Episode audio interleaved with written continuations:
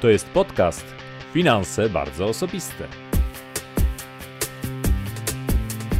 Gromadź oszczędności, ciesz się życiem, inwestuj i pomagaj innym. Ja się nazywam Marcin Ibuć, a Ty słuchasz właśnie audycji o zdrowym i sensownym podejściu do życia i pieniędzy. Zaczynamy!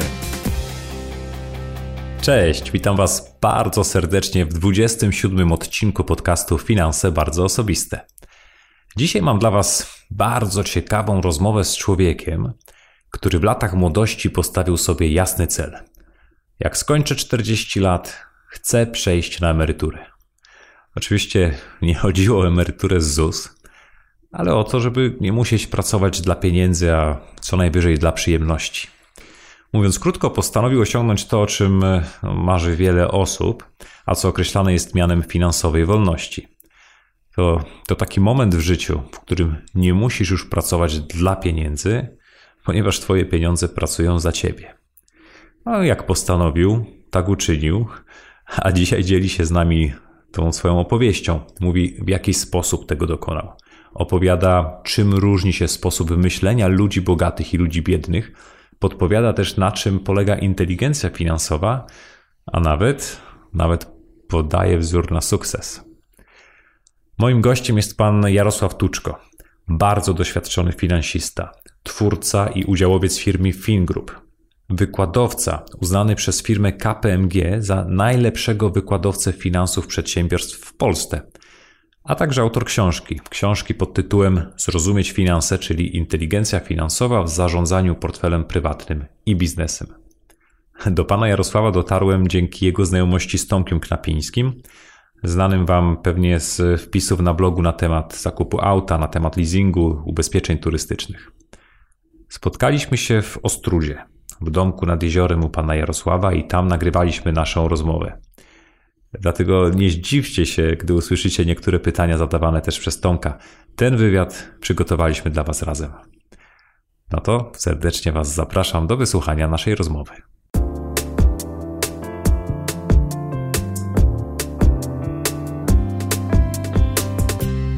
Naszym gościem jest dzisiaj pan Jarosław Tuczko. Finansista, inwestor, i, jak samo sobie mówi, dobrze sytuowany bezrobotny. Dzień dobry, panie Jarosławie. A, witam serdecznie. Dziękuję bardzo, że przyjął pan zaproszenie do audycji. O co chodzi z tym dobrze sytuowanym bezrobotnym? Wie pan co, zaczęło się dawno temu. Ja po prostu sobie, jak poszedłem do swojej pierwszej pracy, zaczynała się, pamiętam, od 7.30 e, do 15.00. No wychodziłem z pracy trochę później, jakieś 17, więc powiedziałem sobie, że mogę tak, ale do 40 roku życia, a potem albo coś wymyślę, albo sepuku. Tak?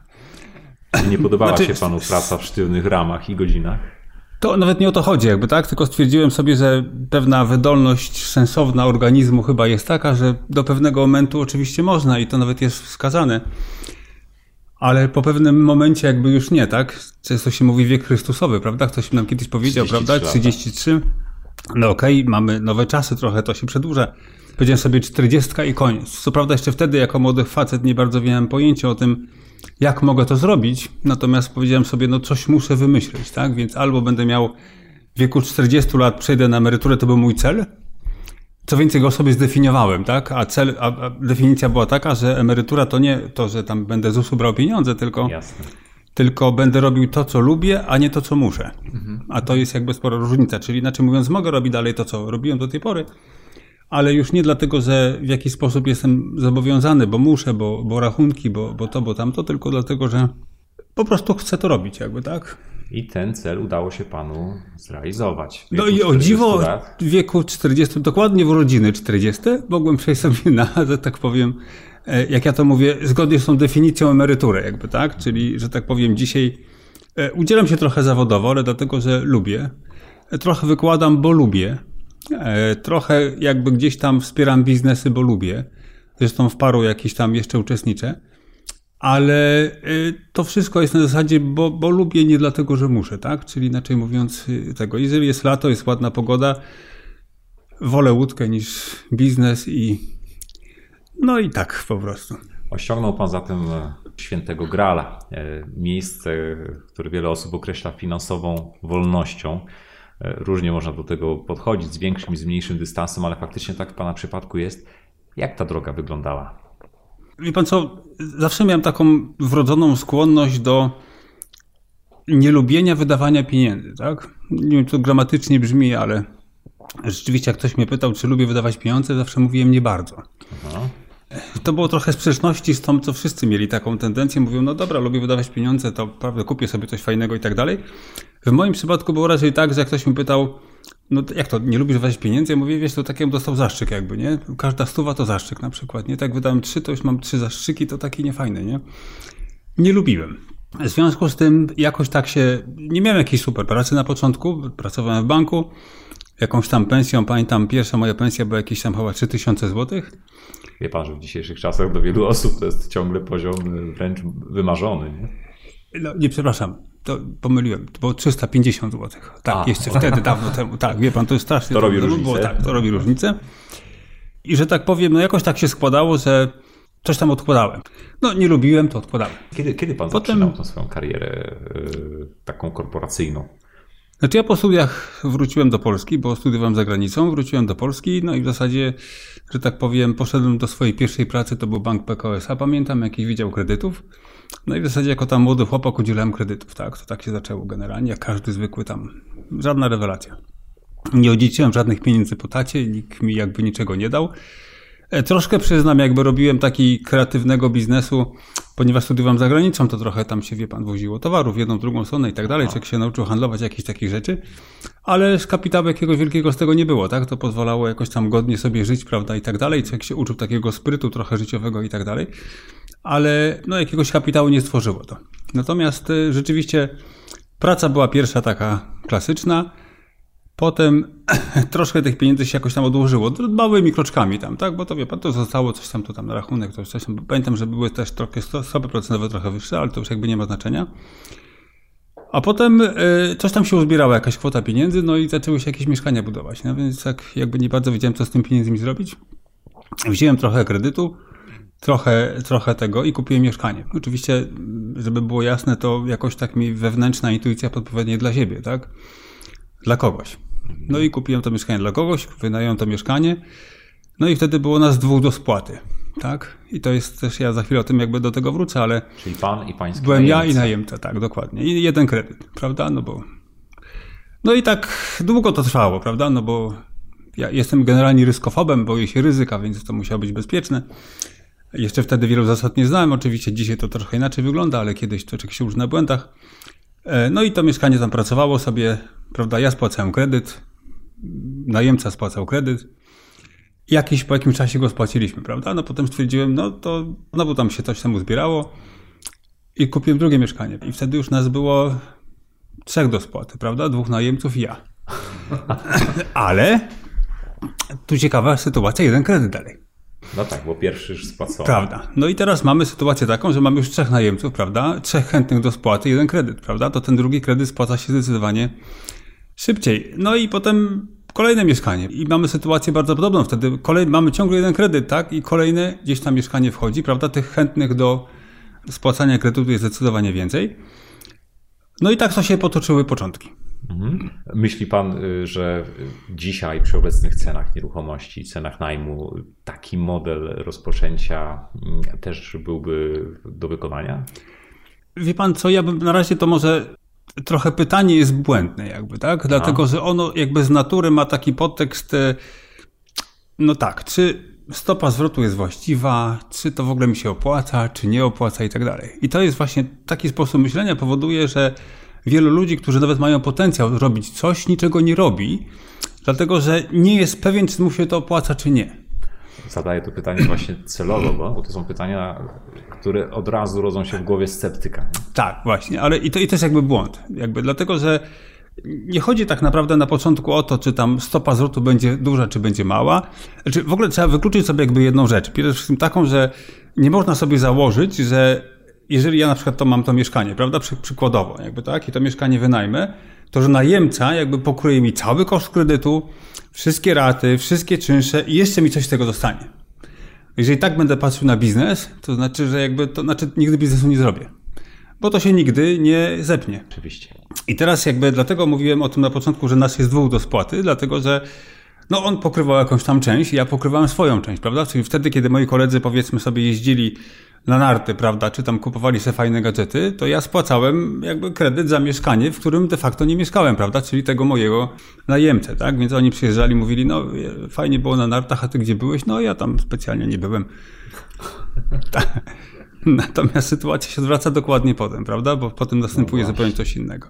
Czyli zaczynał Pan od tych mieszkań. Jak to dalej wyglądało? Co Pan robił w tym czasie? Gdzie Pan pracował? Czym się Pan zajmował? Dalej pracowałem w bankach, wie Pan, generalnie gdzieś tam sobie, ale banki bardzo fajne, to bardzo fajna rzecz była. Natomiast y, taki rzeczywiście takiego fajnego kopa biznesowego dostałem, kiedy e, pewnego dnia trafiłem do e, takiego funduszu inwestycyjnego Eastbridge, nazywa się.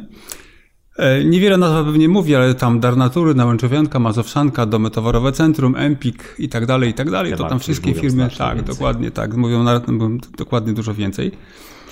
A tam z kolei to był taki fundusz inwestycyjny, gdzie pracowali w zasadzie ludzie, którzy, których celem było robienie biznesu, tak? Czyli kupowaliśmy firmę, jakąś tam, potem żeśmy tą firmę rozwijali, potem sprzedawaliśmy, prawda? To był taki jakby biznes funduszu inwestycyjnego. Kupowaliśmy 100% akcji firmy, całe ryzyko przejmowaliśmy na siebie, nie jak klasyczny fundusz i tak dalej. W zasadzie ciekawe było to, że tam pracowali w zasadzie ludzie, którzy byli bardzo świetni biznesowo, znaczy bardzo, bardzo wyluzowani, znaczy tacy uśmiechnięci, zadowoleni i tak dalej, bardzo konkretni i to było takie środowisko, które mi się strasznie podobało. Mhm. I przyznam szczerze, że zacząłem tam jakby patrzeć na to trochę jak na taką świetną szkołę biznesu. I tam popracowałem sobie parę lat dobrych e, w otoczeniu naprawdę niesamowitych ludzi. To znaczy, to byli no, ludzie z głową, sensowni, tacy. No właśnie, tak, to było to właśnie, czego w życiu jakby szukałem, chociaż tak przypadki gdzieś tam niby był to przypadek, że tam trafiłem. E, natomiast y, po Eastbridge'u stwierdziłem sobie, e, że no, spróbuję coś samemu prawda? Po to doświadczenie dziś było bankowe, potem doświadczenie to izbrydżowe, bardzo takie pozytywne. Ile miał pan lat, jak zdecydował się pan, że pójdzie pan już zupełnie na swoje? Wie pan co, 30 chyba z groszkiem i przyznam szczerze, że to chyba był ostatni moment, kiedy y, to była dobra decyzja.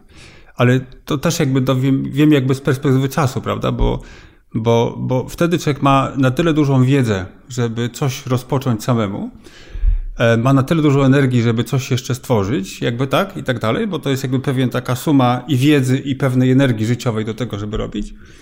Natomiast jak się już przekroczy 40, to podejrzewam, że już trudno będzie, jakby, bo ta wiedza oczywiście jest bardzo duża, natomiast pewne obciążenia i to, że się nie chce, już ta energia trochę spada, tak? Jak wiemy, to tak ona rośnie do tego 40 roku życia, a potem jakby sobie idzie w dół.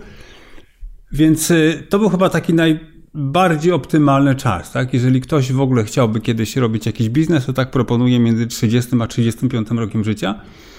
E, traktując oczywiście ten okres e, między powiedzmy końcem studiów a tym 30 rokiem życia jako, jako po prostu szkołę, tak? I dlatego mówię, ja zawsze też powtarzam dzieciom, e, nie idźcie do pracy tam, gdzie płacą najlepiej, tylko idźcie do pracy tam, gdzie najwięcej się można nauczyć, jakby, tak? Bo ja zawsze mówię, że każda najlepsza uczelnia sporo kosztuje, prawda? Więc jeżeli ja mogę pójść do jakiejś firmy, nawet gdzie płacą mniej, ale to jest świetna firma, gdzie mogę zdobyć bardzo dobry jakby background i czego się nauczyć, no to niewątpliwie e, tam trzeba pójść i chyba właśnie ten Eastbridge bardzo mi pomógł w tym, dlatego że rzeczywiście dał mi bardzo dobre wzorce i bank też, tak, niewątpliwie, tak, także w, w tej kwestii mogę powiedzieć, no, użyć słowa, którego nie lubię, ale udało mi się jakoś taką ścieżkę życia poprowadzić, że i banki były i fundusze inwestycyjne, czyli w zasadzie otoczenie biznesowe, które pozwoliło się czegoś nauczyć jakby, tak? I to było, to było bezcenne, tak? Czyli jakby już nawet pensji się nie pamięta, wie pan, nigdy w życiu, yes. tak? Natomiast pamięta się potem doświadczenia, a one są bezcenne. I co to był za biznes? Czym zajął się pan już na własny rachunek? A no wie pan, no to jak każdy. Jak coś umie, to, to stara się iść w tym kierunku. Oczywiście potem się to wszystko modyfikuje. Ponieważ byłem finansistą, wydawało mi się, że całkiem dobrym, no to i stwierdziłem, że jakby wie pan nigdy nie będę umiał sprzedawać, jakby tak i tak dalej, no to stwierdziłem sobie, dobra, no to założę sobie firmę, która będzie świadczyła takie usługi jak part-time financial manager, tak? Gdzieś tam na szkoleniach spotykałem firmy takiej średniej wielkości, które mówiły, no mamy główną księgową, nie mamy dyrektora finansowego, ale jesteśmy zbyt mali, żeby go mieć.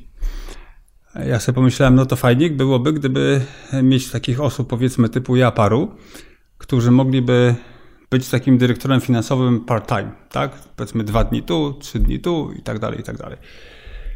I tak się zaczęło. I klienci też się znaleźli. Oczywiście nie było to proste, ale jakoś tam się rozpoczęło. Potem to się rozszerzyło jakieś usługi księgowe przy okazji, no bo ci klienci powiedzieli, no jak już tam te finanse nam prowadzicie, to może i księgowość byście prowadzili, więc jakby otworzyła się z kolei druga noga. Stworzyła się taka firma Fingroup e, i, i ona właśnie świadczy takie usługi, do dzisiaj zresztą, taki miks jakby, tak? Czyli takie usługi finansowe i usługi księgowe, ale to od razu chciałbym tak powiedzieć, to są zupełnie dwie różne rzeczy, jak gdyby, tak? To jest taki financial management, a księgowość jak gdyby to zupełnie coś tam obok.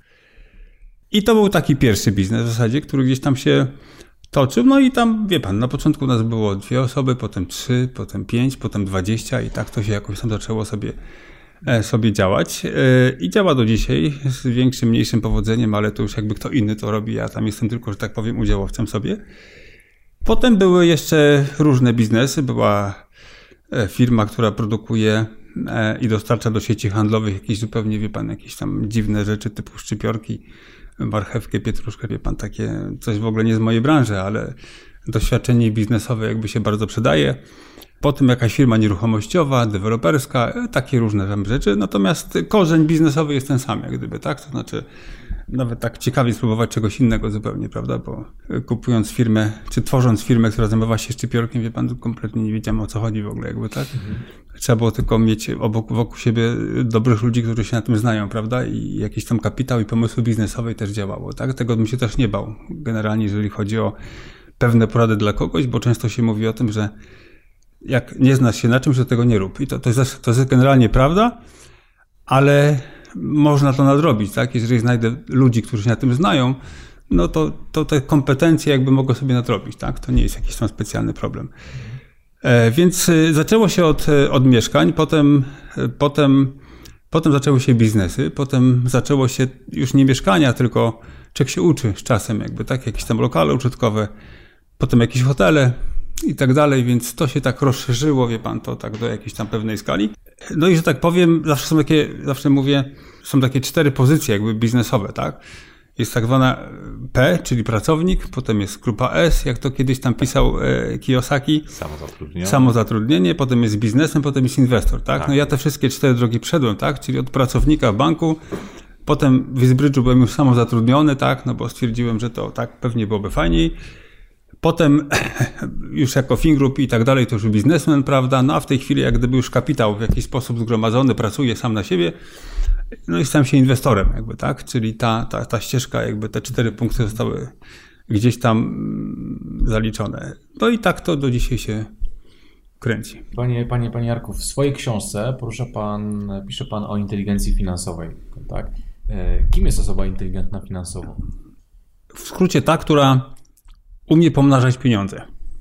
To jest sztuka, tak? Y, ludzie, ludzie nie mają problemu, żeby wydawać pieniądze, czyli w jakiś sposób je pożerać. Natomiast y, dużą sztuką, jest tam, że nie dużą sztuką, ale tego się można nauczyć, tak? Jest umiejętność pomnażania pieniędzy.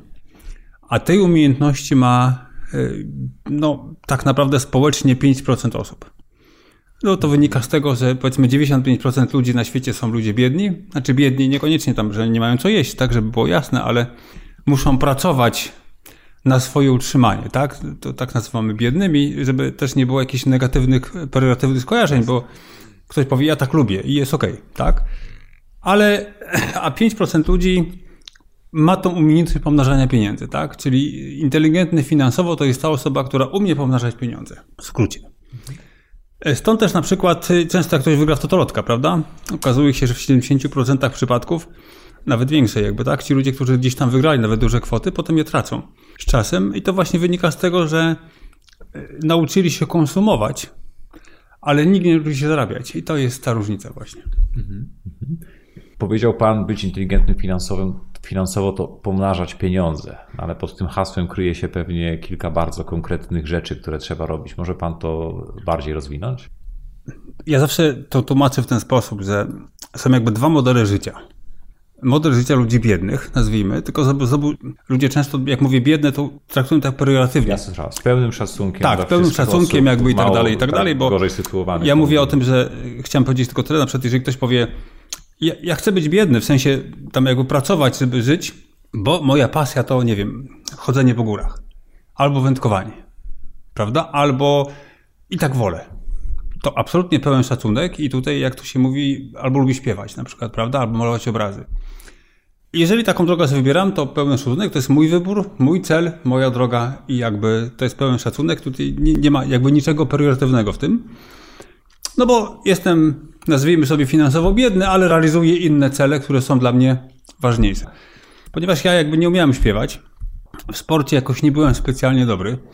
W zasadzie byłem kompletne beztalencie, tak jakby w takim sensie. Tak mi się wydawało, że inteligencją w szkole nie tak mówiła pani w każdym razie wychowawczyni. No to zostało mi tylko jedna umiejętność, umiejętność zarabiania pieniędzy, tak? Wie pan, no bo jak już człowiek nic nie może zrobić, to coś musi robić, prawda? Podobnie pan. Ale upraszcza pan chyba tą rzeczywistość mocno. E, no, no i tak właśnie zaczęło się, tak? Mniej więcej. Co, co robią ludzie, którzy według Pana są. No właśnie, te dwa modele może, tak? tak? No może zacznę od tego modelu ludzi biednych, tak? Ludzie biedni idą do pracy na początku. Potem po co idą do pracy? Najczęściej po to, żeby zarabiać jakieś tam pieniądze. Potem e, te pieniądze konsumują, tak? Konsumpcja według pojęcia inteligencji finansowej to robienie trzech rzeczy. Pierwsza rzecz to oczywiście wydawanie pieniędzy takie swoje bieżące, wie pan, potrzeby tam, a to tam kupię sobie fajną furę, fajny samochód, fajne mieszkanie i tak dalej. Druga rzecz, e, co, co budzi jakby trochę wśród ludzi pewną e, zaciekawienie i pewien opór, to jest oszczędzanie. Tak, oszczędzanie z formą konsumpcji, bo nie pomnaża pieniędzy właśnie. Pozwala zachować ich jak gdyby wartość bieżącą, prawda, ale nie pomnaża.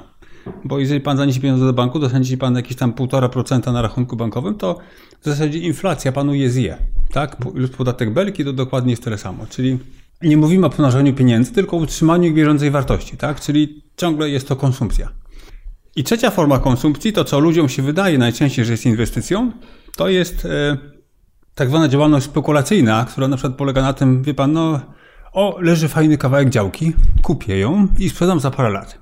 I to prawda, bo ceny powiedzmy mogą wzrosnąć, ale mogą też spaść, więc jakby czy ja mam na to wpływ? Nie mam żadnego, tak? Więc tak naprawdę to trochę ruletka, tak? Jakby albo wzrośnie, albo spadnie. Czyli model życia osób biednych to trzy elementy. Po pierwsze, nadmierna konsumpcja. Po drugie, zbyt konserwatywne przechowywanie swoich oszczędności. I po trzecie, e, mylenie spekulacji z inwestycją. Dokładnie tak. Dokładnie tak. A co robią ludzie inteligentni finansowo? Znaczy ja może ten trzeci element wytłumaczę, bo, bo, bo to warto Bardzo do tej działki wrócić, jakby tego przykładu działki kupujemy działkę, myślimy, że ceny wzrosną i nawet tak się stało, przyjmijmy, prawda? To no, otrzymam trochę więcej pieniędzy, prawda? Ktoś myśli, zarobiłem. Ale jeżeli zadamy pytanie takie, ile teraz metrów kwadratowych działki obok możesz kupić? No to się okazuje tyle samo. Tak? Czyli kupiłem działkę 1000 metrów. No co z tego, że ceny wzrosły tej działki, ale tego samego aktywa obok mogę kupić dokładnie tyle samo, więc pytanie zarobiłem czy nie? Czyli mylimy nominalną wartość pieniądza no, z realną. Mamy tutaj pewnego rodzaju dysonans, jakby, tak? I teraz, y, no i tak ludzie myślą, prawda? I tak dalej. Deweloper, jak robi biznes, to robi coś innego. Jak kupił tam powiedzmy tysiąc metrów działki, prawda? Zbudował coś tam, to za zarobione pieniądze może kupić zdecydowanie więcej gruntu obok, czyli tego samego aktywu bazowego, który kupił na początku, niż jakby, niż jakby w tej chwili, prawda? I to jest inwestycja, jakby, tak? To jest ta drobna różnica właśnie między jednym a drugim. Jak się pomyli spekulacje z inwestycją, to potem wychodzą takie różne rzeczy. E, więc e, ludzie, ludzie biedni rzeczywiście konsumują, tak? Czyli robią trzy rzeczy. Wydają pieniądze na, co jest oczywiste, oszczędzają, co już jakby oczywiste do końca nie jest, ale jest formą konsumpcji i spekulują. I tutaj robi się pewien problem, dlatego że czas nasila te tendencje. Już pan trochę więcej zarabia, więc kupuje pan sobie większe mieszkanie, kupuje pan sobie fajniejszą furę, to wszystko trochę więcej kosztuje. I okazuje się, że musi pan z każdym rokiem coraz więcej pracować. Prawda? No bo te aktywa, które pan tworzy, tak zwane aktywa niedochodowe według inteligencji finansowej, czyli tworzą tak zwany cash ujemny. Własne mieszkanie, własny samochód. Tak jest, tak jest. Musi pan na to wydawać pieniądze, w związku z tym musi pan coraz więcej pracować, żeby to utrzymać, prawda? Czyli praca rośnie do kwadratu. Natomiast, a do tego jeżeli dołożymy bank jeszcze, który chętnie pożyczy na konsumpcję, to mamy taki wzór jakby bank, czyli mamy konsumpcję do kwadratu, aktywa dochodowe do kwadratu i praca do kwadratu i do kwadratu, prawda? Czyli razy cztery. No ale proszę pamiętać, że pewne funkcje życiowe spadają, tak? No mamy, wie pan, człowiek jest człowiekiem, jakby, tak? Nie jest wieczny, jakby. W związku z tym trzeba gdzieś to wziąć pod uwagę sobie. I to jest model ludzi biednych, tak? Generalnie kończy się, no, znaczy, no tak się żyje po prostu, tak? Tak ludzie robią, w zasadzie nie znają innego modelu i mają z tym jakby, no tak już jest po prostu, tak? Próbują jakoś tam, wie pan, koniec z końcem związać i tak dalej. Model ludzi bogatych jest troszkę inny, mianowicie też idą do pracy, tak? Ja zawsze mówię swoim córkom, to nie jest tak, że tam coś po tacie dostaniecie, tak? One raczej... się teraz, bo tu pana córki, córki siedzą, czy przytakują, czy... Córki słuchają, tak, sobie, ale już nieraz słyszały nieraz tą historię właśnie. E, ja mówię, jakby to, to, to jest tak, że albo nauczę was zdobywać, jakby, czyli generować to, tak? Albo jak nie nauczę, to nawet tego dostaniecie, to i tak zmarnujecie, tak? Więc poza. Więc y, dlatego właśnie tą, tą drogę będziemy mieć trochę inną, jakąś tam niż klasycznie. Natomiast ludzie bogaci robią troszkę inaczej. Mianowicie y, idą do pracy po to, żeby tam zarabiać pieniądze. Potem robią taką rzecz y, nieprzyjemną, o której mówiłem, oszczędzają ale oszczędzają nie po to, żeby oszczędzać, jakby dla samego oszczędzania, prawda? Tylko oszczędzają po to, żeby jakąś kwotę sobie zgromadzić, żeby można było rozpocząć inwestowanie. Po to, żeby inwestować, to już trzeba mieć trochę więcej pieniędzy, jakby tak? To już nie jest taka kwota tam drobna, ale jeżeli tą kwotę, którą się samemu zbierze, dołoży się do tego bank, jest to możliwe, prawda? To mogę sobie tam powiedzmy kupić jakieś aktywo, które będzie aktywem dochodowym, nie konsumpcyjnym, jak na przykład własne mieszkanie, a dochodowym, jak powiedzmy tym przykładu mieszkanie dla kogoś. No i, no i cóż, no i potem inwestują te pieniądze, tak? Tworzą w ten sposób aktywa dochodowe. Aktywa dochodowe dają cash dodatni. No i pracować muszę z każdym rokiem coraz mniej, prawda? Aż przychodzi ten, w moim przypadku, 40 rok życia, kiedy jakby mój dochód, tak, jakby był na tyle spory, że no, pokrywał w znaczny sposób moje wydatki i mogłem sobie przejść na zażoną emeryturę. no tak. Natomiast, y, no to tak to wygląda. Niedaleko od, obok nas siedzą dwie pana córki. Jak pan edukuje swoje córki finansowo? Zaczęło się od dawna generalnie, dlatego że znaczy, zaczęło się od takich drobnych zabaw. Tak? Znaczy, żeby to nie było jasne, znaczy też nie chciałbym, żeby ja się to, żeby nie było tak, że ja się tylko z córkami bawię, czy jak były małe finansowo, tak? Bo to oczywiście nieprawda, tak? To jest jakiś tam, jakaś tam zabawa. Ale czasami mieliśmy takie zabawy, powiedzmy finansowe typowo. Na przykład e, kiedyś mieliśmy taką zabawę, polegała na zrobieniu pizzy, prawda? Dziewczyny mówią, mówią słuchajcie, chcecie zrobić jakąś tam e, biznes? One mówią, znaczy biznes, no zabawy, mamy zabawy w domu. No dobra, to mówię, zróbcie restaurację w domu, prawda? To małe były takie, wie pan. E, no, a jak mamy zrobić tą zabawę? Ja mówię, no weźcie jakąś tam, zróbcie jakieś menu, napiszcie sobie jakieś tam tego, ja zamówię od razu u was to, co będę chciał zjeść na kolację a pojedziemy do sklepu, kupicie te rzeczy, wszystkie przygotujecie tam, zrobicie i ile zostanie wam pieniędzy, to wasze. Tak? Prawdziwa restauracja jakby, tak sobie. No więc rzeczywiście e, zrobiły menu, jakąś ładną karteczkę napisały, to tam będzie. E, zamówiłem ten, to co trzeba było, pojechaliśmy do sklepu, kupiły tam odpowiednie produkty, tam potem siedziały w kuchni, tam cięły, wie pan, i tak dalej, no i podały, a ja mówię, no ale ja tam jeść nie będę. No ale tata, dlaczego jeść nie będziesz, nie? A ja mówię, no bo tak drogo, drogo i tak nieładnie jakoś, tak nie wiem. Dlaczego, nie wiem, w restauracjach ceny są wyższe, a w barach są niższe? A, siedziały takie małe, myślały, nie wiem, bo co, bo, bo tam drożej, tam taniej. No i tam jedna z nich mówi, bo pewnie ładniej. Ja mówię, no właśnie, no bo ładniej byśmy obsługa w ogóle i tak dalej. No więc to co, mamy zrobić to ładnie, żeby zjadł? Ja mówię, no tak, absolutnie, prawda? Tutaj proszę, jakiś obrusik, jakiś świeczka, jakieś coś tam i tak dalej. No więc zrobiły to wszystko ładnie i tak dalej. E, no to już tam zjadłem. No i oczywiście przyszło do wypłaty tych pieniążków, taki sam na końcu, ale mówię, dobra, to to wasze, to jest ta marża tutaj. To jest ta różnica między tym, co żeście tam sobie zrobiły, ale kuchnia moja, prawda, i tak dalej, i tak dalej. To są jakieś koszty stałe, które są. I ja tam z tego tam te parę złotych zabieram, prawda? To, to korzystałyście jakby z moich zasobów, jakby, tak? Które są, no ale tata to jest, to, to takie niesprawiedliwe w ogóle. I tak dalej, ale tam jakoś się pogodziły z tym i już jakby po, po, pojęcie marży poznały. Prawda, Roxy? Potakują głową dziewczyny. I kosztów stałych też poznały, prawda? I potem jak e, zawsze mamy gwiazdkę, to robimy takie, nie, nie ma u nas takiego zwyczaju, nie, nie, nie daje prezentów dzieciom tak, wie pan, na gwiazdkę bezpośrednio, tylko zawsze są jakieś zagadki. Żeby dostać prezent, to trzeba odpowiedzieć na jakieś zagadki, prawda? No i tam na przykład zagadka może być, nie wiem, typu ile, jeżeli to, nie wiem, marża, to na pizzy to jest tyle, tyle, to ile pizzy muszę wyprodukować, żeby tam coś zrobić, prawda? I tak dalej. No jeśli zagadki będą wystarczająco trudne, to przez kilka lat nie musi pan kupować prezentów. no tak, ale raczej są zdolne dziewczyny i niestety polegam na tych zagadkach, więc y, dają sobie świetnie radę. Ale y, no to takie chociażby takie rzeczy, prawda? Coś innego, druga rzecz taka bardzo fajna, którą bardzo polecam, na przykład jak mamy małe dzieci zupełnie, e, to, bo dzieci mają taką tendencję, idą sobie gdzieś tam, prawda, mówią, tata kup mi to, albo tamto, albo mama kup mi to, albo tamto i tak dalej, i tak dalej, tak? Zawsze mówiłem dzieciom, słuchajcie, za każdy dzień wyjazdu na przykład gdzieś tam e, należy wam się dwa złote. No to one mówią, no, no dwa złote. I mówię, to są wasze pieniądze, tak? Możecie same je wydać, jakby tam jak chcecie sobie, prawda, i tak dalej. No i mówią, no to, to, to jest dwa złote kosztuje, prawda, gdzieś tam tego. No, ale patrzą, to się innego kosztuje cztery. To przychodzą, mówią, tata daj cztery, bo dzisiaj nam nie dasz i jutro nie dasz i będzie mi, a mówię, nie, nie, kochane, poczekajcie do jutra.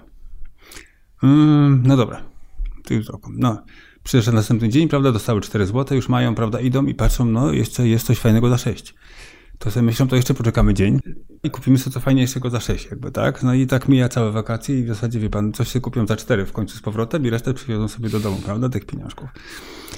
E, bardzo fajna rzecz jakby i taka kreatywnie myśląca, to znaczy w ten sposób na przykład sobie szły i jedna mówi do drugiej, Roksy, loda byśmy zjadły. Tata, kupisz nam loda? Mówi, no nie, macie swoje pieniądze, macie dwa złote. No ale dwa złote chcę coś innego wydać. Ja mówię, no ale to, wasze dwa złote, no to to chodź sobie kupimy Roxy jednego loda na spółkę na przykład, prawda?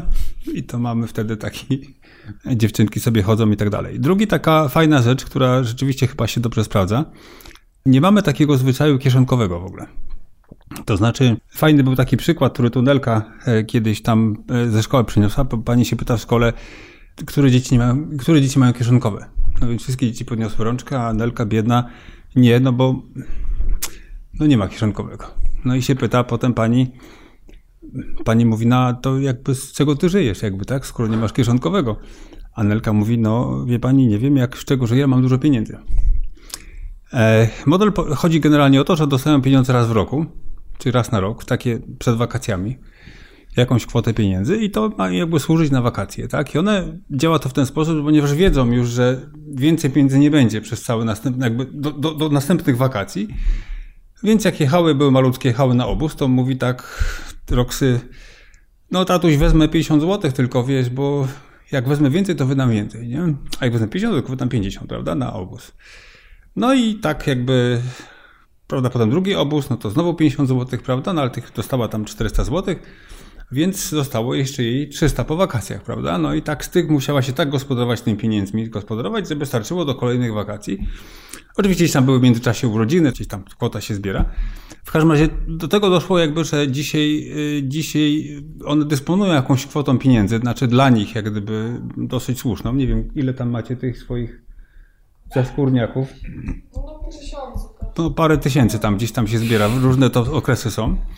Ale wtedy też swoje wydatki takie ekstra finansują sobie same, prawda? Ja pamiętam też jak biedna Roxanka chciała kupić sobie buty, prawda? I chodziła do sklepu i patrzyła, to kosztują 800, ale to bym chciała taniej, a to drogo, a to coś. Taki miała problem, bo jakby ja mówię, no to masz pieniądze swoje, to, to jakby ze swoich możesz kupić sobie co chcesz, prawda? A wydawanie pieniędzy taty czy mamy jest łatwiejsze zdecydowanie niż swoich własnych, prawda? I to jest ta właśnie edukacja, tak? Czyli raz, przyzwyczajamy do tego, że dziecko nie ma tak na bieżąco pieniędzy, bo jak ma na bieżąco, to potrafi je często wydać, prawda? Bo za chwilę będę miał nowe, a tutaj już tego nie wie, więc jakby musi gospodarować w jakimś dłuższym horyzoncie czasu.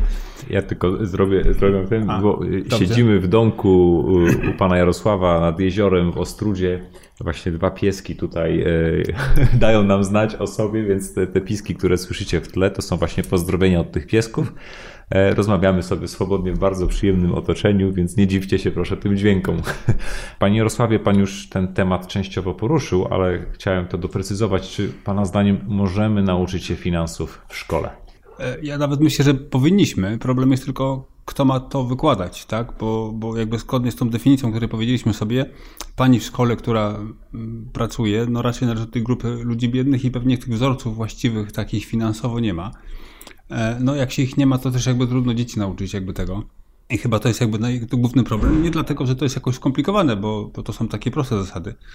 Natomiast niewątpliwie e, no, brakuje tych wzorców, tak? To jest ten taki główny, główny powód. Czyli nie bardzo jest komu y, uczyć tych finansów. E, tak, no ewidentnie. No, dla, znaczy dlatego dzieci powiedzmy wychowywane przez rodziców, którzy, którym coś tam się e, w życiu, coś tam w życiu zrobili, tak? No, te wzorce mają bardziej właściwe w sensie finansów, jakby tak, że no już nie chcę mówić, są może w innych obszarach mniej właściwe, może bardziej, tu nie chcę absolutnie jakby odnosić się, jeszcze raz powtórzę, do, do kwestii ktoś lepszy, ktoś gorszy, jakby tak, tylko w tym obszarze jakby konkretnym, tak. Te wzorce mają, e, podejrzewam, że takie lepsze, natomiast e, no niestety całej reszcie trochę tego może zabraknąć. Mówiliśmy o dzieciach, szkole, wychowywaniu finansowym. Z Pana doświadczenia, jakie cechy i umiejętności e, są Pańskim zdaniem najważniejsze, by, by odnieść ten sukces w biznesie? Ja zawsze mówię dzieciom, życie to jest jakby sztuka zarządzania zasobami. I zasobem może być, jestem ja sam, tak? Czyli mogę zarządzać sobą, swoją pracą, wysiłkiem, twórczością, myśleniem, kombinowaniem, prawda, i tak dalej, chociaż słowo kombinowanie że się kojarzy, ale jest to dobra cecha, tak powiem. Zasoby to są pieniądze, zasoby to mogą być jakby inne rzeczy, które gdzieś tam mam do nich dostęp, albo inni ludzie, albo inne jakieś tam rzeczy i tak dalej, i tak dalej. Wszystko, co nas otacza, są zasoby, tak? I trochę się nie zgodzę, czasami ludzie mówią, że albo trzeba mieć pomysł, albo kapitał na przykład, tak? Ja zawsze mówię, to są zasoby, tak? Zasoby mogą być wszystko dokładnie, prawda? W związku z tym życie to jest układane zasobami, więc y, przede wszystkim muszę sam być w jakiś sposób, y, umieć zarządzać sobą, tak? Swoim czasem, mieć cel. Nie wiem, czy Państwo, panowie wiecie, ale jest taki wzór na sukces, tak? To jest taki bardzo prosty wzór. Jakby sukces to się równa tak. E, myślenie, myślenie jakby tworzy cel, tak? Wymyśliłem sobie jakiś cel. Jak już mam cel, to ruch tak zwany, czyli muszę ruszyć się w tym kierunku, coś zrobić, żeby ten cel osiągnąć. E, do tego dokładamy tak zwane pozytywne emocje. To wynika z takiej prostej zasady, że jeżeli na przykład, nie wiem, moim celem jest być świetnym wędkarzem, prawda, ale wewnętrznie czuję, że nie lubię zabijać zwierząt na przykład, prawda, no to tak pewnie mi się nie uda, bo wie pan, tak mhm. głupią chrupkę wyciągnąć z wody, prawda, i, i zabić ją, prawda, bo nie lubię mhm. tego robić. Ale jeżeli to jest jakoś zgodne z moim wewnętrznym jakimś tam ja, to wszystko jest ok. I tak zwany czynnik branżowy, czyli coś takiego, co pozwala mi, no po to, by być wędkarzem, to muszę jakoś się nauczyć jednak jakieś tam, wie pan, wędki, żyłki, prawda, jakiś tam haczyków i tak dalej, i tak dalej. Jeżeli moim celem jest wejść na Monteverest, prawda, no to myślenie tworzy to, że chcę tam wejść, to jest mój cel muszę zacząć chodzić, wie pan, treningi sobie, prawda, i tak dalej, bo jak będę siedział przed telewizorem, nic nie robił, to na Monteverest pewnie nie wejdę, wie pan, to się po prostu nie uda. I przygotować się do tego wejścia na Monteverest, prawda, i potem dopiero jakby, te, i muszę się jakby, no chcę tam wejść, jakby, tak, to jest, emocje moje tworzą to, to jest takie paliwo do samochodu, tak, co mnie tak napędza do tego, żeby to robić. I, I, muszę się nauczyć spinaczki, prawda, żeby gdzieś tam wejść. Tak samo jest dokładnie tutaj, tak? Jeżeli moim celem jest, nie wiem, być bogaty, albo e, tak jak w moim przypadku, może być niezależny finansowo, tak? Czy tam wolny finansowo, whatever, to, yy, no to się tego muszę nauczyć, tego czynnika branżowego. E, tutaj jeszcze do pozytywnych emocji wrócę troszeczkę, bo to też jest taka częsta bariera. Ludzie mówią sobie często na przykład tak, mówią, e, nie możesz być bogaty, bo ludzie bogaci to źli. No i teraz niech pan sobie wyobrazi, mama tak pana wychowała, czy tam tata. No i przychodzi taki moment w życiu, kiedy pan może być bogaty. No i teraz pozostaje pytanie, a jak pana emocje wtedy wyglądają? Wtedy pan sobie myśli, no nie, nie mogę być bogaty, bo będę zły. I już pan sobie sam zamyka drogę. Prawda? Czyli ten czynnik emocjonalny jest bardzo istotny, tak? Od razu powiem. Wie pan, to jest tak, jak coś ludzie robią z pasją albo bez pasji. Bez pasji robi się słabiej, prawda? Z pasją robi się dużo lepiej. I to są właśnie te emocje, które temu dążą. Natomiast w przypadku finansów jest to więcej takich barier negatywnych, tak? Mówimy, a bo bogaty to pewnie złodziej, co jest absolutnie nieprawdą, bo, bo statystycznie dużo mniej bogatych ludzi siedzi w więzieniu niż, yy, wie pan, sobie nie wyobrażam Kulczyka, który biega po, wie pan, rynku w Poznaniu i obcina babcią torebki, prawda? Bo nie pasuje do drugiego, prawda, zupełnie. Może stać po prostu bogatych na, na lepszych prawników. No, tak ludzie mówią oczywiście, ale to myślę, że tak samo wielu, powiedzmy, jest dobrych i złych ludzi w jednej i drugiej grupie jakby, tak? Natomiast e, mówimy tylko o tej sferze finansowej, tak? Jeżeli mam, jestem bogaty, no to, to raczej łatwiej się dzielić, tak? To, to jest jakby ewidentne, to proste. E, druga sprawa jest mi, e, jakby nie muszę posuwać się do pewnych dziwnych rzeczy, do których się ludzie posuwają, żeby te pieniądze przyciągnąć, prawda? Bo je po prostu mam, tak? Jakby tego dobra mi nie brakuje, więc nie muszę, wie pan, kraść sklepu, prawda? Gdzieś tam obcinać torebek albo innych rzeczy, no bo jakoś tam sobie, prawda, daję radę. No i tak to dokładnie wygląda, tak? Mniej więcej. No dobrze, czyli, czyli myślenie, czyli cel, czyli aktywność, tak? To wszystko jest potrzebne do tego, żeby, żeby ten sukces osiągnąć, ale czy to, czy to już wszystko? Czy, czy jest coś jeszcze może? To są takie cechy indywidualne trochę. Powiem tak, bardzo dużo ludzi, którzy y, powiedzmy ten sukces finansowy odnieśli, bardzo często byli aktywni w młodym wieku, prawda? Coś tam organizowali, jakieś y, jakieś imprezy, jakieś tam, e, niekoniecznie musieli być towarzyszy, tak, ale gdzieś tam chcieli się udzielać, byli organizatorami, prawda? A to wynika, to jest ta cecha, która albo grali, e, grali gdzieś tam w gry zespołowe, prawda? Gdzieś tam musieli zorganizować sobie zespół, prawda? Gdzieś ustawić sobie ludzi, tak i tak, tak dalej. Bo to jest to, to, ta, ta cecha, która pozwala na zarządzanie zasobami. Tak? Jeżeli przyjmiemy, że ludzie wokół mnie to są zasoby, prawda? Gram, nie wiem, jakąś piłkę nożną albo siatkówkę, prawda? Mam wokół siebie zespół, jestem kapitanem tego zespołu i jakoś tam tych ludzi gdzieś tam sobie, prawda, zarządzam nimi, żeby chcieli grać, żeby tam ich tam trochę pod y, do tego boju, że tak powiem, podgrać i tak dalej, i tak dalej. To wszystkie są cechy, czy powiedzmy prowadzę bar studencki, prawda, czy tam cokolwiek innego. To są takie elementy, gdzie y, człowiek się właśnie uczy tych elementów przedsiębiorczości, jak gdyby, ale nie chciał nazwać tego przedsiębiorczością, ale jakby zarządzanie zasobami. Tak? I to są te cechy, które są potrzebne po to, żeby, e, żeby być, nazwijmy sobie, tym wolnym finansowo. Jeżeli do tego dołożymy pozytywne emocje, do tego dołożymy ten czynnik branżowy, czyli tą inteligencję finansową, no to wtedy prawdopodobnie jest spory sukces na to, że możemy to osiągnąć, a według statystyk to on wynosi 87% wręcz. Takie były badania zrobione kiedyś, tak. Czyli 87% to prawdopodobieństwo odniesienia sukcesu przez osoby, które stosują ten wzór, o którym tak, Pan mówił. dokładnie tak. Jeżeli to, mają to cel, wysoko, to wysoko. właśnie to jest bardzo wysoko. I to są na to badania zrobione. Kiedyś były na Harvardzie takie badania zrobione, właśnie badano grupę studentów pod kątem celów i potem pod kątem, ileś tam lat później, pod kątem ich realizacji. No i właśnie ten wskaźnik był e, wyliczony właśnie w ten sposób. Panie Jarosławie, ponad połowa Polaków nie ma w ogóle żadnych oszczędności, żadnych odłożonych pieniędzy. E, Coraz większa grupa ludzi zadłuża się, żeby finansować swoją konsumpcję. Jakich rad mógłby Pan udzielić e, osobom, które właśnie są w takiej sytuacji i chciałyby ją poprawić? Ja może trochę powiem inaczej. Na to pytanie odpowiem. Do mnie kiedyś e, w jednej z firm mój kierowca. Taki pan Zbyszek, bardzo sympatyczny w ogóle, notabene pan. I mówi, panie Jarku, wie pan co, no mam taki pewien problem, bo no, potrzebuję jakąś tam podwyżkę, wie pan, bo, bo, bo ciężko, tak? Jakby, no, no wie pan, jak to wygląda. Ja mówię, wie pan co, panie Zbyszku, a co pan, dlaczego panu te pieniądze są potrzebne? Mówi, wie pan co, bo ja y, robię taki ślub, wesele, tam córka wychodzi za mąż, prawda, i potrzebuje tamtego, wie pan, no ślub będzie duży, tam będzie 100 osób w ogóle, wie pan, i tak dalej, nie? Ja mówię, okej, a, ale zanim tam jeszcze pogadamy tej pana podwyżce, to niech pan tam pokaże mi swój telefon komórkowy, nie? No to wyciągnął tam telefon komórkowy, położył na, na stół, e, ja mówię, a w kieszeni będzie jeszcze pan ma? A no, papierosy mam. No to niech pan wyłoży te papierosy tutaj. Mówi, widzi pan, jeżeli pan, mówi pan, że pan nie ma pieniędzy, a robi pan imprezę na 200 osób, wie pan, pełną hulanką, pali pan papierosy, prawda, które kosztują notabene sporo. I w tylnej kieszeni spodni nosi pan telefon o wartości 1000 zł albo więcej, no to niech pan mi nie mówi, że pan jest bogaty, że pan jest biedny. Tak, wie pan, no, ludzie biedni noszą telefonu komórkowego. Tego. Jeżeli do pana domu się przeszedł, zobaczył pana telewizor pewnie, to pewnie będzie to jakaś duża plazma. I jestem absolutnie przekonany, że ma pan telewizję satelitarną jeszcze. No tak. Ja mówię, i ma pan te telefon na kartę, która jest najdroższą formą. No tak. No mówię, panie Zbyszku, to ja powinienem od pana chcieć podwyżkę, nie? Bo ja tego nie mam. Ja nie mam, wie pan, takiego telefonu jak pan ma. Wie pan, no nie robię imprez. Jak robię imprezy, wie pan, to dla 10 osób, może 15, wie pan, ale nie na 200. Wie pan, nie palę, tak i tak dalej. Więc mówię, wie pan, no tak naprawdę z dwojga na sto pan jest bardziej bogaty niż ja, mówię, no.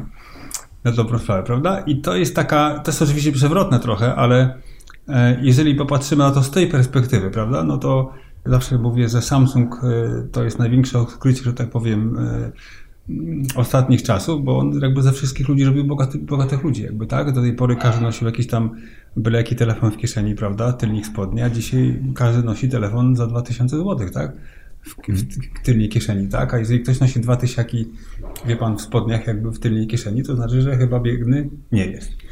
W związku z tym ludzie nad, mają nadmierną konsumpcję, tak? To jest jakby, to wynika z tego. Jeżeli ona często jest spowodowana nie nawet swoimi potrzebami, tylko sąsiad ma, drugi sąsiad ma, trzeci sąsiad ma, tak naprawdę często mówimy, że kupujemy coś dla sąsiada, nie dla siebie, prawda? E, a to prowadzi do takiej drogi donikąd, tak? No bo to albo ma mi sprawiać przyjemność, albo sąsiadowi, tak? Jeżeli mam wydawać dużo pieniędzy dla sąsiada, to ja nie chcę, nie? Bo jakby, wie pan. Mhm. Znaczy ja jestem gotowy mu pomóc, oczywiście, jeżeli będzie potrzebnie, no ale nie po to sobie kupuję fajną furę, żeby mu zaimponować, tylko bo ja chcę ją, tam mam jakiś fajny samochód mieć dla siebie, prawda? Jeżeli w ogóle mam taką potrzebę, bo może nie mam. To jest oczywiście ta strona wydatków, strona konsumpcji i o to trzeba bezwzględnie zadbać. A jak powiększać skutecznie swoje zarobki? No, wie pan, że tak, według inteligencji finansowej to brzmi to mniej więcej tak, że no, pracą taką, to co powiem znowu będzie kontrowersyjne, ale taką pracą no, niewiele możemy pomóc, jakby, tak? No bo doba ma 8 godzin, y, czy tam powiedzmy 10 może czasami, no ale więcej niż 12 nie będziemy mogli pracować, więc y, jedyne co możemy zrobić, tylko to podnosić wynagrodzenie per godzinę, prawda? No ale to też ma pewien swój jakiś tam określony pułap. No i biorąc pod uwagę to, że jesteśmy pracownikiem, jesteśmy, prawda? A pracownik to jest ta grupa najbardziej opodatkowana, jak wszyscy dobrze wiemy, tak? Czyli tam dzisiaj mówi się 70% tego, co zarabia pracownik, zabiera państwo. No to rzeczywiście się nie da, tak powiem, tak? Albo jest to niezwykle, niezwykle trudne. Natomiast y, wtedy właśnie wchodzi ten element, nazwijmy sobie może, ja zawsze mówię kombinatoryki, ale w tym takim pozytywnym słowa znaczeniu. To znaczy, chcę znaleźć jakby inną drogę, która pozwoli mi na to jednak, żeby to zrobić. Tym sposobem może być chociażby samozatrudnienie, tak, które powoduje, że te obciążenia podatkowe już są mniejsze. Może niewiele się zmienia w sensie pracy, ale zmienia się bardzo dużo w sensie podatkowym. To już jest jakby jakiś tam spory zastrzyk gotówki, ale najważniejsze nawet nie jest to, czy to jest zastrzyk gotówki, czy nie, tylko że coś robię w tym kierunku, żeby to zrobić. I wie pan, to jest tak, jak się wyruszy w pewną drogę, to potem, to potem się jakby czeka czy jednej rzeczy, drugiej, trzeciej, czwartej, piątej, dziesiątej. I to nie jest jakby nic złego, tak? To jest po prostu nauka, którą się gdzieś tam jakby z czasem, no człowiek się po prostu rozwija, wie pan, to tak na początku nie umiał czytać, potem umiał czytać, a teraz czyta biegle, prawda? Teraz się uczy i tak dalej. Tak samo dokładnie jest z tym. Rozpoczynamy od czegoś prostego i rozwijając się, rozwijając, rozwijając, jak gdyby, i to jest też bardzo ważna rzecz, tutaj nadmienię, Proszę zauważyć, że ludzie, którzy rzeczywiście jakby finansowo odnieśli sukces, tak, oni mają jedną bardzo fajną cechę, którą bardzo szanuję i bardzo lubię, i, i to jest też cecha rzadka. Mianowicie, jeżeli widzą, że coś nie działa, a działa coś innego, to próbują się jakby przebranżowić. Coś, nie wiem, rozpoczął z butikiem, nie wiem, ubrań, ale dzisiaj ma się sklepów spożywczych. Po pewnym momencie zauważył, że te butiki to tak tego i prawda, tu chce się zmienić. Natomiast ludzie często mówią tak, rozpoczynają jakiś biznes i mówią, trzymam się tego kurczowo, zacząłem, tak, to na pewno musi być to, tak, na pewno musi być dobre, bo jestem o tym przekonany, bo to jest właściwe, bo coś tam, a to nie działa, tak, rynek tego nie kupuje, a oni jednak na siłę próbują, potem to bankrutuje, a to tylko wynika z tego, że w głowie mieli jakiś schemat, prawda, którego bali się przez ten schemat jakby go zlikwidować, gdzieś tam przenieść się w jakiś coś innego, prawda, i tak dalej. I to jest, y, to jest bardzo ważna cecha, tak, umiejętność jakby wchodzenia trochę w inne jakby rzeczy. To, ja trochę tego Fingrupa może wrócę pierwszego mojego biednego na początku, kiedy, tak jak powiedziałem, nie chciałem być sprzedawcą, dlatego byłem finansistą i tak dalej, ale Fingrup mnie zmusił do jednej rzeczy, tak, żeby wręcz gwałt na mnie samym, to znaczy moja własna firma po prostu kazała mi sprzedawać te produkty. I okazało się z czasem, że po prostu musiałem się nauczyć sprzedawać. Musiałem, wie pan, taka była siła wyższa, więc albo bym zbankrutował, albo nauczył się sprzedawać i oczywiście FinClub też się przebranżowił w wielu przypadkach, bo okazało się, że to, co pierwotnie mi się wydawało będzie właściwe, okazało się, że klient tego nie chce, a to, co mi się wydawało w ogóle nie będzie chciał, to on właśnie bardzo chciał. I to były takie rzeczy, gdzie trzeba być bardzo fleksibel, tak, bardzo otwartym na to, tak? Jakby po tego podejść w sensie robię to i obserwuję, co się dzieje, prawda, i jakby iść trochę z trendem, jak to wygląda, prawda, nie trzymać się pewnego schematu, który gdzieś tam ma się w głowie na początku, bo proszę zauważyć, tak, większość tych ludzi, którzy gdzieś tam zrobili duże rzeczy, zaczynali w ogóle czegoś innego kompletnie, prawda? Gdzieś tam byli w stanie, potem tu się przybranżowili, tam coś zrobili, tam coś innego i tak dalej, i tak dalej. Próbowali tych swoich ścieżek paru i w końcu jakaś tam rozwinęła się, prawda, do jakichś tam większych rozmiarów i właśnie o to chodzi. Od lat zajmuje się Pan również finansami firm. Czy coś z tej wiedzy można przenieść na takie codzienne finanse domowe? Wie pan co, finanse są takie same wszędzie, dokładnie, tak? Jeżeli, się, jeżeli te same zasady stosuje w biznesie, to znaczy tak zwana zasada, powiedzmy, jak coś zarobię, tak już, to reinwestuję w biznes, tak? A dla siebie biorę tylko malutką cząstkę tego. I potem znowu reinwestuję w biznes i znowu dla siebie biorę tą cząstkę, tylko proszę pamiętać, ta kolejna cząstka już jest większa niż ta poprzednia, tak? No bo jeżeli na przykład ja, ja mam taką zasadę u siebie, że połowę tego, co zarabiam, reinwestuję, a połowę konsumuję. Tak? Czyli od każdego reinwestowania przybywa mi co, czegoś, co pracuję, a w związku z tym dochód tego, co pracuję, jest coraz większy, a w związku z tym mogę więcej konsumować. Więc jeżeli tej zasady będziemy się trzymać, no to wszystko będzie dobrze, prawda? Jeżeli ja bym tą zasadę złamał, czyli wszystko, co dostaję, konsumował, no to wtedy by już tego to jakby nie przerastało, tak? Bym się jakby to byłby jakby regres, tak? Zresztą biznesmeni często to podkreślają, jakby tak, mówiąc o tym, że, że to, co gdzieś tam zarabiają, ciągle w ten biznes pakują, ciągle go rozwijają, ciągle gdzieś tam to się rozwija i tak dalej. E, a żyją tylko z pewnych okruchów, tak? Tylko proszę pamiętać o tym, że tylko okruchy na początku są małe, bo mały biznes, ale potem czy on jest większy, tym te okruchy są coraz większe, tak? Ale zawsze żyjemy z okruchów. Czyli mały kawałek, ale za to coraz większego tortu. Dokładnie tak. I jednocześnie tak z tego, co, co, co Pan mówi, no to jest tak naprawdę odkładanie tej konsumpcji na przyszłość, tak? Dokładnie tak. Wszyscy ci, którzy rzeczywiście osiągnęli, często mówią, że rozpoczynali biznesy z innymi, ale ci inni właśnie po dorobieniu się jakichś pieniędzy, prawda, kupowali sobie fajne fury, fajne domy, fajne rzeczy i tak dalej, a oni mówią, no my jakoś tak się mm, woliliśmy otworzyć nowy sklep, nowy, nie wiem, hurtownię, nową linię produkcyjną, czy tam nowy zakład, e, bez domu, prawda? I dopiero potem kupowali sobie te domy, kiedy już ten biznes jakby urósł, tak? I oni jakby już na tych domach tam poprzestali, zbankrutowali najczęściej, a on jakby posunął się do przodu, jakby, tak? Tam z tego wynikała selekcja.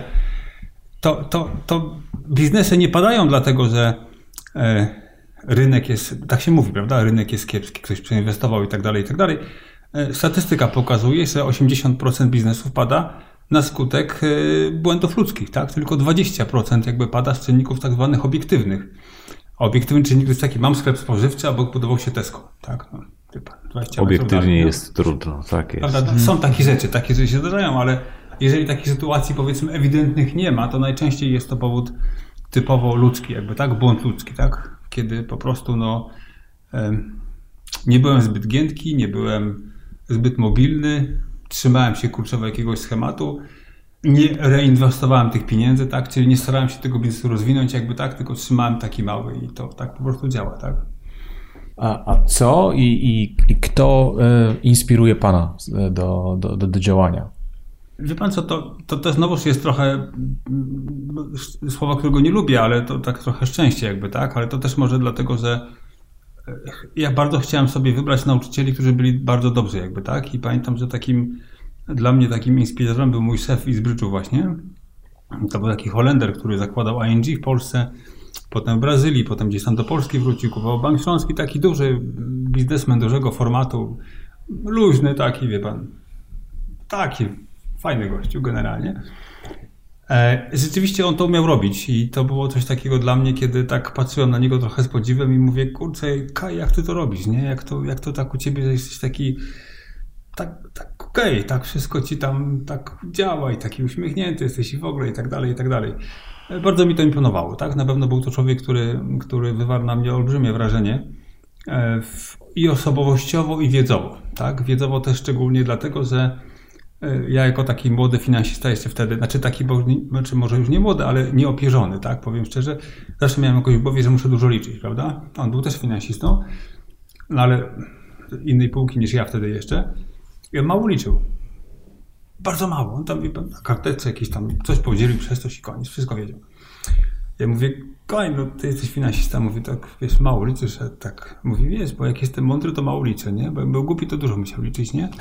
Czyli czym jestem mądrzejszy, tym mniej liczę, bo więcej rozumiem, tak? Po prostu, tak? I to było dla mnie bardzo odkrywcze.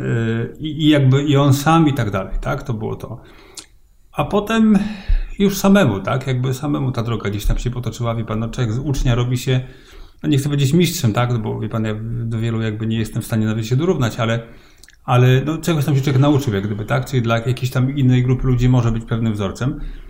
I to jest fajne, bo na przykład często gdzieś tam do jakichś liceów jeżdżę, na przykład taki, wie pan, ktoś tam poprosi mnie, że pojechać tak gratisowo zupełnie i zrobić taką pogawetkę z dziećmi, na przykład w gimnazjum o czymś tam. I, I fajne jest to, kiedy tam ktoś podchodzi, potem jakiś uczeń tam, jakiś tego, mówi, wie pan co, jak dobrze pan przyjechał, bo mi się wydawało, że ja wszystko źle robię, wie pan, bo ja tam też tak trochę oszczędzałem, trochę tam, wie pan, giełdę chciałem, trochę coś tam, ale próbuję coś robić. Właściwie czy niewłaściwie nie ma znaczenia, ale próbuję coś robić. Ale wie pan, koledzy wszyscy mówili, że jestem głupi, powinien sobie kupić fajne trampki w ogóle i tak dalej. Ale teraz ja jestem pewien, że ja dobrze robię. I, pan, I to jest fajne, tak? Kiedy wie pan, ze setki ludzi przyjdzie jakiś taki ktoś i powie, wie pan, a to fajnie, bo wie pan, ja myślałem, że ja jestem jakiś nienormalny już, wie pan, bo no ja tak nie lubię wydawać pieniędzy, wie pan, tak, coś mi tam zostało, to tak, tak próbuję coś tu kupić. I wszyscy mówili, że robię źle. A teraz wiem, że robię dobrze. A jak pan patrzy na te dzieci na, e, w liceach podczas spotkań z panem, e, jest nadzieja? Jest zainteresowanie tematem finansów osobistych? Chyba jest, bardzo duże nawet, dlatego że no generalnie to jest tak, że po takiej jakiejś tam dyskusji szkoła się dzieli na pół, tak? Absolutnych zwolenników i przeciwników kompletnych, jakby tak. I zupełnie nie jest istotne to, wie pan, czy, czy znaczy, dla mnie jest jakby, mam taką zasadę, że jeżeli, wie pan, jak to się mówi, uratuje się dwie dusze ze stu, nawet jedną, to i tak warto. Tak, mhm. po prostu. Tak. I, I, to jest właśnie przyjemne, tak, w tym wszystkim, tak? Kiedy, wie pan, po prostu mhm. komuś się wskaże, bo ktoś nawet coś zmieni, tak? Jakoś tam w swoim życiu i tak dalej, i tak dalej, i potem, bo efektów nie będzie od razu, tak? To na to potrzebny jest czas, jakby, tak? Ale, ale po jakimś tam czasie powie, o, fajnie było, bo kiedyś tam ktoś mi coś tam powiedział, nieważne kto, i tak zacząłem robić i, i to doprowadziło mnie do tego miejsca, w którym dzisiaj jestem. Bo tak czasami potrzeba niewiele, bo potrzeba tylko tak kogoś, tak wie pan. To jest ta droga bardziej właściwa niż ta druga. Lekko skierować, trochę pomóc, pchnąć we właściwym kierunku, reszta już w rękach Sam. takiej młodej tak, osoby. Tak, tak, dokładnie. E, panie Jarosławie, jeszcze na zakończenie, gdyby mógł Pan podzielić się z naszymi słuchaczami, czytelnikami jakąś jedną życiową, ważną poradą, co by to było? miałem takie motto, jak o to zadbasz, to, to coś będzie dbało o ciebie. Dotyczy to wszystkiego w życiu. Tak? Relacji z ludźmi, tak? Jeżeli zadbam o relacje z ludźmi, to w jakiś sposób do mnie to wróci. Jeżeli zadbam o swoje finanse, to też jakby do mnie to wróci, tak? Tylko tu należy pamiętać, że pieniądze są jak jakby z drugiej strony pieniądze lubią, jeżeli przyjmiemy sobie, że pieniądze mają jakąś energię, tak? A niektórzy mówią, że mają to pieniądze musi się rozmnażać. Tak jak zresztą wszystko. Roślinki lubią, prawda, puszczać nowe pędy. Ludzie lubią się rozmnażać, króliczki i tak dalej, i tak dalej. Pieniądze też lubią to samo. I one jakby mają tą samą naturę, lubią się rozmnażać i szukają tych ludzi, którzy będą mogły im w tym pomóc, jakby, tak? I dbanie o pieniądze to jest właśnie umiejętność i jakby rozmnażania tych pieniędzy, tak? I potem one same przychodzą. To nie jest tak, że człowiek jakoś tam się bardzo stara, prawda? To stara się o pierwsze tam pieniądze, a potem już jakby tak jakoś łatwiej jest, tak? I, i, I to właśnie z tego właśnie wynika, tak? To gdzieś te pieniądze tak lubią sobie do tych ludzi gdzieś tam sobie płynąć i bo właśnie dlatego, że oni o nie dbają, tak? I dbanie o pieniądze to nie wydawanie ich na swoje przyjemności, tylko na to, żeby je pomnożyć i życie z dochodu. Tak? I wtedy jak się żyje z dochodu i się pomnaża ten dochód jakby, to wtedy wszystko jest właściwe. Tak? Najgorsze jest tylko to, żeby uruchomić moment tworzenia dochodu. Tak? On jest na początku malutki, potem większy, większy, większy. Problem jest tylko taki, że go nie zaczynają. Myślą o tym, dużo dewagują i na myśleniu się kończy. I to jest niestety 80% ludzi. Myśli. Ale jak ja to mówię swojej małej córce, bo duża to ma taki działanie w głowie, a mała to tak właśnie dużo myśli. Ja mówię, Nelcia, od myślenia to jeszcze nikomu niczego nie przybyło. Tak? Myślenie jest ważne, ale działanie jest ważniejsze. Tak? Coś musisz zrobić w tym kierunku, żeby zaczęło się coś dziać. Tak? E, no te dwie rzeczy są niezbędne po prostu. Tak? Niestety, tak? Super. Panie Jarosławie, bardzo serdecznie dziękujemy za poświęcony dziękujemy. czas i za tą mądrość, którą Pan się z nami, za tą mądrość finansową i życiową, którą Pan z nami się dzieli. E, czego możemy życzyć Panu, człowiekowi, który osiągnął taki sukces? E, niczego, bo ja mam to, co chcę. Mam to, co chcę, wie pan, bo, bo w zasadzie zawsze chciałem mieć domek nad jeziorem, prawda? Jesteśmy właśnie w nim w tej chwili. Zawsze chciałem mieć łódkę i ją mam, prawda? Możemy dyskutować, czy domek jest ładny, brzydki, wie pan, łódka większa czy mniejsza. Nie, to nie o to chodzi zupełnie, tak? To po prostu jest to. Chciałem w wieku 4 lat przejść na emeryturę i jestem. E, I no wie pan, no, cała reszta to już jakby zupełnie inna materia, tak? Wie pan, zdrowie bardzo ważna rzecz, no ale to już nie zależy od finansów, to jest zupełnie inna materia, tak? Natomiast mogę powiedzieć tylko tyle, bo ktoś powie, no wie pan, wolę być zdrowy na przykład niż, albo ktoś mówi często tak, wolę być szczęśliwy niż bogaty. A ja zawsze mówię dzieciom, a ja bym wolał, żebyście były i szczęśliwe, i bogate. A jeżeli macie być nieszczęśliwe, to na pewno wolę, żebyście były nieszczęśliwe i bogate, niż nieszczęśliwe i biedne. No, to są inne materie, tak? Jedna materia to materia finansowa, to ona ma jakby swoje prawa, szczęście ma jakby swoje prawa, zdrowie ma jeszcze inne prawa, jakby tak, czyli jedno drugiemu nie przeczy, tak? Nie możemy jakby wykluczać jedno przez drugie, prawda? Bo ktoś mówi, wolę mieć szczęście i miłości niż pieniądze, a ja wolę mieć i pieniądze, i szczęście i miłości, jakby tak? Wie pana co, dlaczego nie? Życzymy zatem Panu spełnienia tych wszystkich marzeń, mnóstwa zdrowia, szczęścia, miłości i, i wszystkich innych rzeczy, które pewnie i tak Pan w życiu osiągnie i zdobędzie.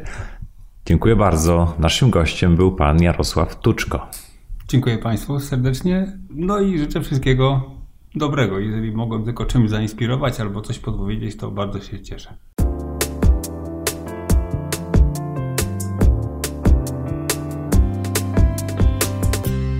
No, to wzór na sukces i przepis na bogactwo mamy w kieszeni. Myślę, że dla niektórych z Was poglądy mojego gościa mogą być trochę kontrowersyjne. Ja też się zdziwiłem, słysząc, że, że oszczędzanie jest sposobem postępowania ludzi biednych. Dopiero wyjaśnienie, że oszczędzanie jest naturalnym etapem postępowania z pieniędzmi również dla bogatych, ale że po tym etapie muszą nastąpić kolejne, związane z prawdziwym inwestowaniem, a nie spekulacją, no to pozwala już znacznie lepiej zrozumieć o co chodzi. Zauważyliście analogię do Roberta Kiyosakiego, autora książki Bogaty ojciec, biedny ojciec? Podobno kiedyś Kiyosaki powiedział, że nie chce być autorem najlepszych książek o finansach, ale najlepiej sprzedających się książek o finansach i zdaje się, że to mu się nawet udaje. Jednak ta opowieść pana Jarosława Tuczko to jest trochę taki Kiyosaki w realu, prawda? Mam mnóstwo własnych poglądów na temat finansów, sporo finansowej wiedzy, ale cały czas staram się robić wszystko, żeby zdobywać jej jeszcze więcej. A rozmowy takie jak z panem Zbigniewem Jakubasem w 25 odcinku podcastu, czy z Saszą Harari, producentem filmu The Door z Oliverem Stone'em, są dla mnie naprawdę super sposobem na to, żeby rozwijać wiedzę i cały czas też konfrontować własne poglądy z tym, co naprawdę działa. Trzymam się staram się trzymać takiej prostej zasady. Jeżeli ktoś osiągnął w życiu sukces i opowiada, jak tego dokonał, to słucham tego bardzo uważnie. Nie muszę się ze wszystkim zgadzać, ale z każdej takiej rozmowy wyciągam naprawdę fajne, kolejne wartościowe rzeczy. Mam nadzieję, że Ty również odnajdujesz w tych naszych podcastach trochę wiedzy, trochę inspiracji, że prowokują Cię do myślenia, może nawet do podjęcia jakichś ważnych działań, decyzji, dzięki którym stan Twoich finansów będzie się po prostu poprawiał. Jeżeli tak jest, jeśli uważasz, że ten podcast jest wartościowy, będę Ci bardzo wdzięczny za jego ocenę w iTunes. To zajmuje kilka sekund, a bardzo pomaga mi docierać do kolejnych słuchaczy. Już niedługo, we wrześniu, będziemy mieli okazję porozmawiać o tym osobiście – bo szykuję spotkania z czytelnikami bloga aż w pięciu miastach. W jakich? Już w przyszłym tygodniu będę znał wszystkie szczegóły, opublikuję je na blogu, więc zapraszam Cię serdecznie, zajrzyj tam, no i spotkajmy się wreszcie twarzą w twarz. No dobrze, to wszystko na dziś. Dziękuję Ci bardzo serdecznie za czas, który poświęciłeś na wysłuchanie dzisiejszego odcinka. Życzę Ci wspaniałego dnia, wszystkiego dobrego, trzymaj się, cześć.